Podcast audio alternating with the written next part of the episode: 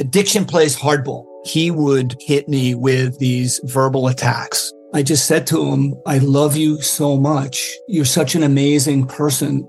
I can't take this ride anymore. It was the fact that dad made that sentiment and broke down. And years later, he told me it had a huge impact on him. Sometimes doing what's right for your loved one is the hardest thing to do. Caron is that right thing. Visit caron.org slash lost. Pulling up to Mickey D's just for drinks? Oh yeah, that's me. Nothing extra, just perfection and a straw. Coming in hot for the coldest cups on the block. Because there are drinks. Then there are drinks from McDonald's. Mix things up with any size lemonade or sweet tea for $1.49. Perfect with our classic fries. Price and participation may vary, cannot be combined with any other offer. Ba da ba ba ba.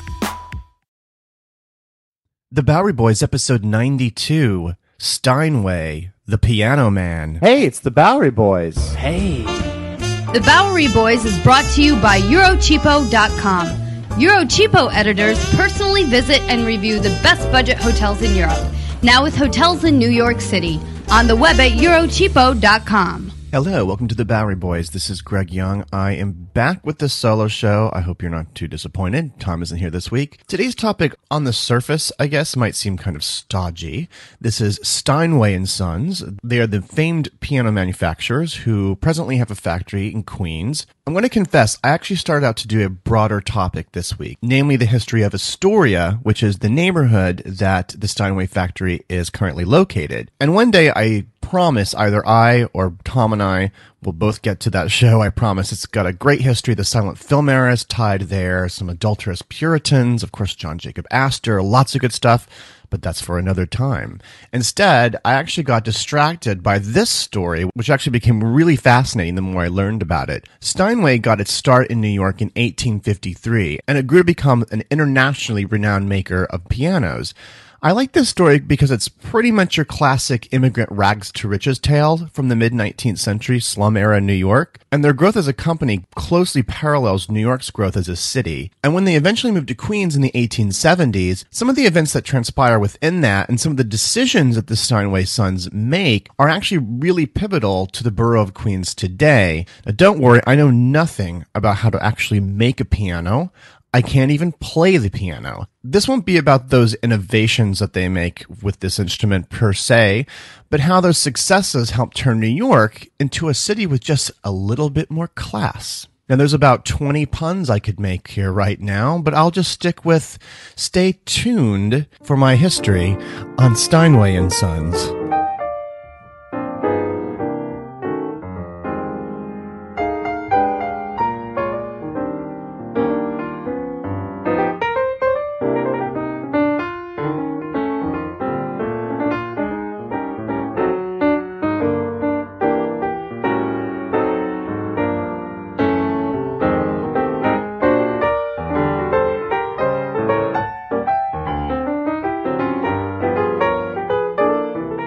So, throughout this podcast, I'll be mentioning a few sites here in Manhattan that are very important to the early days of today's topic. But the heart of our story is actually an entire neighborhood in Queens a neighborhood that actually goes by the name of Steinway. Since neighborhood names and their borders are sometimes very flexible around here, many residents of Steinway actually prefer to say that they live in Astoria. It is in the northern part of Astoria, or they may say the neighborhood of Ditmars. Looking at a map of New York, it's actually very easy to find the Steinway part of Astoria. Just find Rikers Island, and Steinway is the area of Queens just to the southwest of it.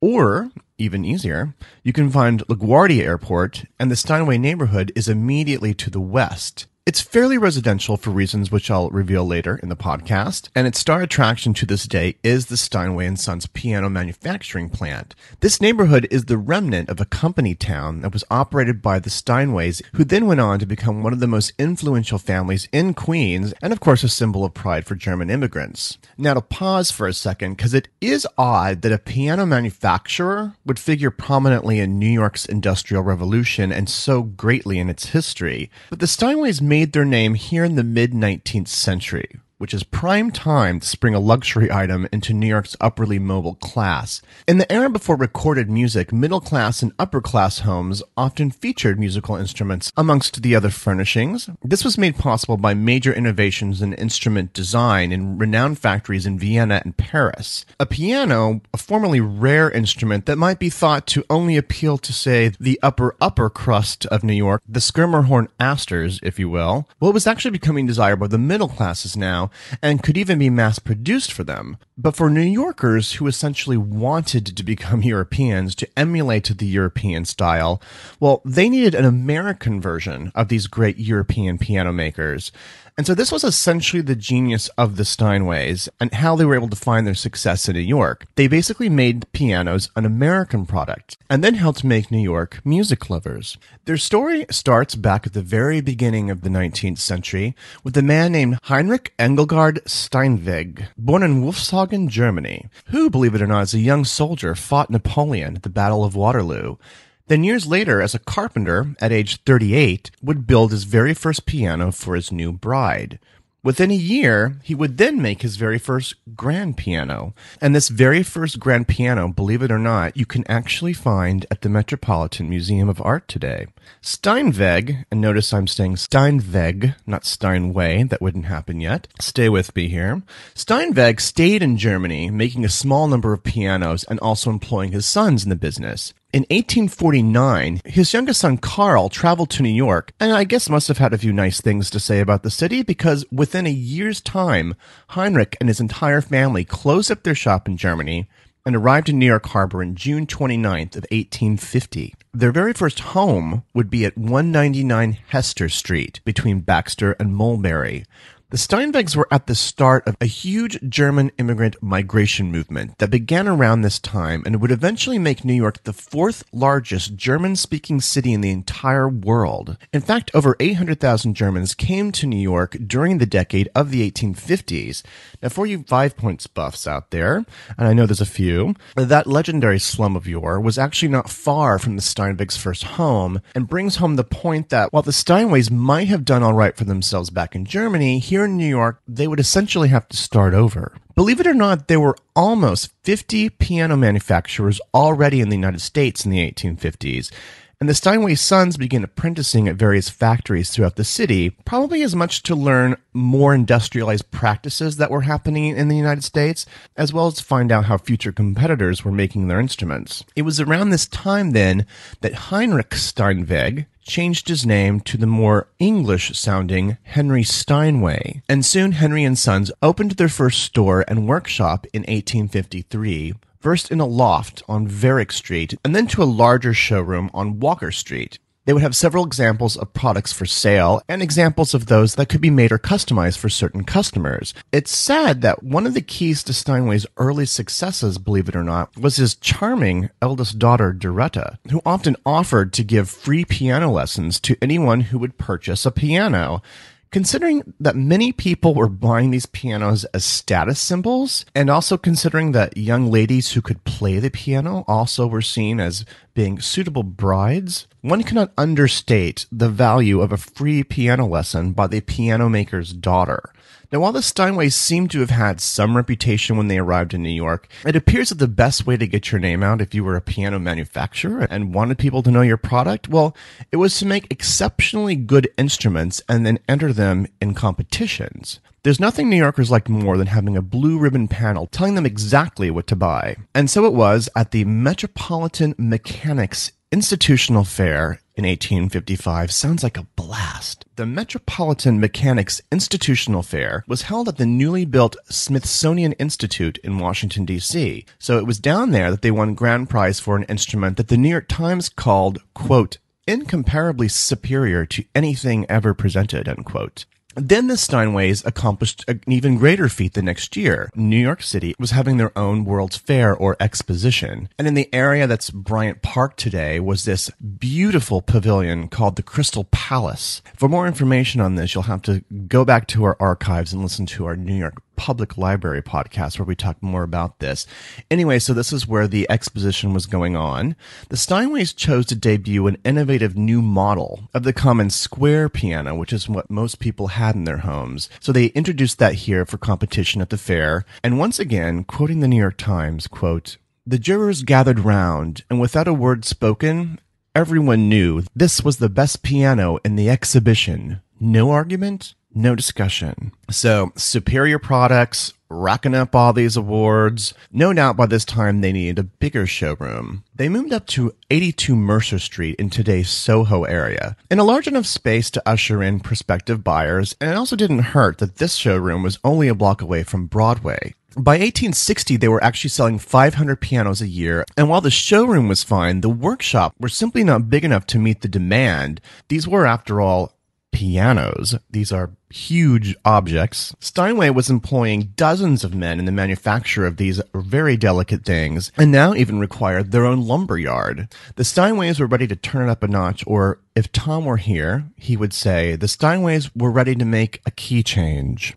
So in 1860, they built their very first Steinway piano factory. And it's fascinating where they built it. It was on 4th Avenue, which is what it was called back then. Today we simply know it as Park Avenue, between 52nd and 55th Streets, in a sea of slaughterhouses and breweries. This was not a pretty area. And on top of it, it was right in front of these busy railroad tracks that in just a few years would become this system that would lead to the shiny new Grand Central Depot. Certainly, there was nothing more unusual than a luxury piano factory in the midst of a sooty, filthy industrial cross section. This was truly pre Park Avenue, well before any of its connotations of wealth and class. Although productions of new pianos here was proceeding swimmingly, things were not always so peaceful at the factory. Most of their employees were German immigrants, many skilled artisans themselves, just like Heinrich. This and the fact that it was a factory owned by a rich man made it a target of ire during the draft riots of 1863, a completely chaotic time pulling New York into its own civil war. Poor immigrants, angry at the wealthier New Yorkers who could essentially buy their way out of the Union's draft of soldiers during the Civil War, took to the streets in protest, causing havoc and burning down a lot of factories. The Steinway sons literally stood watch as clusters of angry rioters would approach, and in a very bizarre effort to protect their factory, they would actually pay off these riot leaders with $20, $40 in cash. In one case, they even wrote a torch wielding rioter a check for $30. That's one way to get them off your stoop. Although the Steinway factory got off scot free, the downtown showrooms were ingraciously have been used to store hundreds of knapsacks of a National Guard regiment that had been called in to quell the rioters. No word whether any of those pianos were damaged. In 1866, the Steinways made one of their more clever promotional moves. They moved the piano showroom again, this time to where the action was at in the 1860s, 14th Street near Union Square, and more specifically, really close by the Academy of Music, which was the spot for serious music lovers in the 19th century. But this just wasn't a plain old room of a bunch of pianos sitting around. It was actually attached to a 2,000 seat performance hall. This new building, called Steinway Hall, will become one of New York's leading concert halls, not just for music, but for a wide variety of lectures and gatherings, hosting the likes of Henry Ward Beecher, Sojourner Truth, and even the notorious Victoria Woodhull would speak here a couple times. In fact, off and on, it would even be the home of the of an early version of the New York Philharmonic before they moved into their new digs up at Carnegie Hall. The catch with this, which I find kind of clever, the lobby of this grand hallway was a Steinway showroom. You had to walk by dozens of examples of their products to get to the show that you were trying to see. And believe me, most likely if you were seeing a show at Steinway Hall, you were probably a potential client. Well done, Mr. Steinway. So we're up to 1869 now, and the Steinway operation, which had now passed over to his sons William and Henry Jr., is fully entrenched into the lifeblood of New York, both as an employer at its manufacturing plant, but also as a presenter of high culture at its new Steinway Hall, and as a deaf promoter in its adjoining showrooms. So then, how is it that they get to Queens? And why, really? Their Fourth Avenue factory at this time isn't even 10 years old. But of course, the speed of urban growth waits for no man. The cost of owning a plant in New York was becoming more and more expensive, a lot more unwieldy, and many businessmen were already moving over to cheaper real estate in Brooklyn, in Williamsburg, and some towns in Queens County. And there was one significant event in 1860 that actually made Queens particularly attractive at this time. The rerouting of the Long Island Railroad from Brooklyn northward to a terminus at Hunters Point in Queens County. This would be a boon for Queens with new roads and development opportunities, particularly in the area of Astoria, which was near Hunters Point. So that made it move to Queens a lot more attractive to the Steinways. Although one source I did read admits that there might have been one diabolical reason behind this. By moving to a more remote location, Steinway could actually thwart labor activists, quote, anarchists and socialists continually breeding discontent among our workers, unquote, were his own words. The Steinways would have rather uneasy relations with their workers and some of these workers' unions throughout the 19th century and early 20th. And so, throughout the 1870s, in a truly unprecedented upheaval, the Steinways purchased 400 acres in this, at the time, desolate part of North Queens and built a massive factory here with river access and docks. To accommodate the hundreds of workers that they would need, they also commissioned a company village with row houses to rent for workers on streets named after Steinway family members and lots of necessities like a school, a church, a library, and even a Steinway trolley to transport employees from place to place. This appropriately enough would be called Steinway Village. They even, believe it or not, developed a resort area, a beer hall, and theme park right to the east of the village called North Beach, which the Steinways hoped would appeal beyond their German employees and would become a little bit of a miniature Coney Island here in Queens.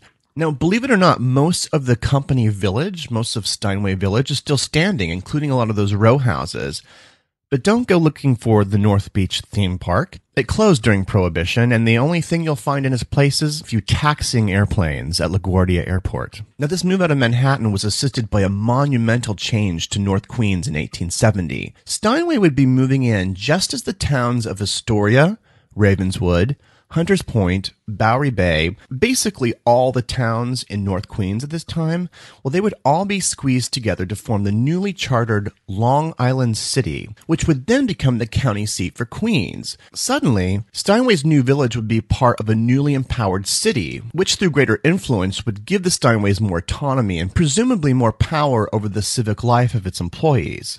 Long Island City would actually remain an independent city until 1898, when consolidation with the other boroughs would dissolve its temporary borders once and for all. But during this brief period, the Steinway Company would actually achieve international recognition far beyond the borders of New York, and the son of Henry, William Steinway, would begin dabbling in far more than pianos. Now a local leader here in Long Island City, with interests far outside of his corporation, William Steinway looked at his little horse-drawn trolley line that he had created for his employees and saw an application citywide and into other boroughs. He actually dreamed of extending this into New York and even began work in 1892 to burrow a tunnel under the East River connecting his trolleys to transportation hubs on the other side. Unfortunately, he died before he saw his completed project, which would eventually become the number 7 subway line today. The 20th century has been pretty good for this homegrown company, becoming an international brand name, making over half a million pianos since it opened down on Varick Street. Steinway is still in Steinway, the neighborhood, where they crank out about 2,500 instruments a year, although the village part is pretty much dissolved, and the Steinway family doesn't even own the company anymore. That old Steinway Hall on 14th Street, that's gone too. But a new Steinway Hall was constructed on 57th Street in 1925. A far more modest affair with a much smaller stage, but newer, shinier showrooms. The entire building was actually designed by Warren and Wetmore, one of the firms that just a few years earlier had worked on the main building at Grand Central Terminal. Now, before I go, just in case you were wondering, yes, I do realize on top of wood and strings, keys of pianos also used to be made of ivory. In fact, Steinways would be made with elephant ivory up until 1982, although it would outsource all the dirty work to outside distributors in New England to make and provide those keys for them. You can currently go on tours of the Steinway Piano Factory, and I believe that they still have remnants of their early history scattered throughout the plant. I will put some information on how you can go on those tours on our blog, BoweryBoysPodcast.com, where I'll also have a few pictures illustrating some of the points that I made in this week's podcast. Tom will be back in two weeks with a great new political themed show in store for you. It will be around Election Day here in New York City, so stick around for that one. Thank you very much for listening. Have a great New York week, whether you live here or not.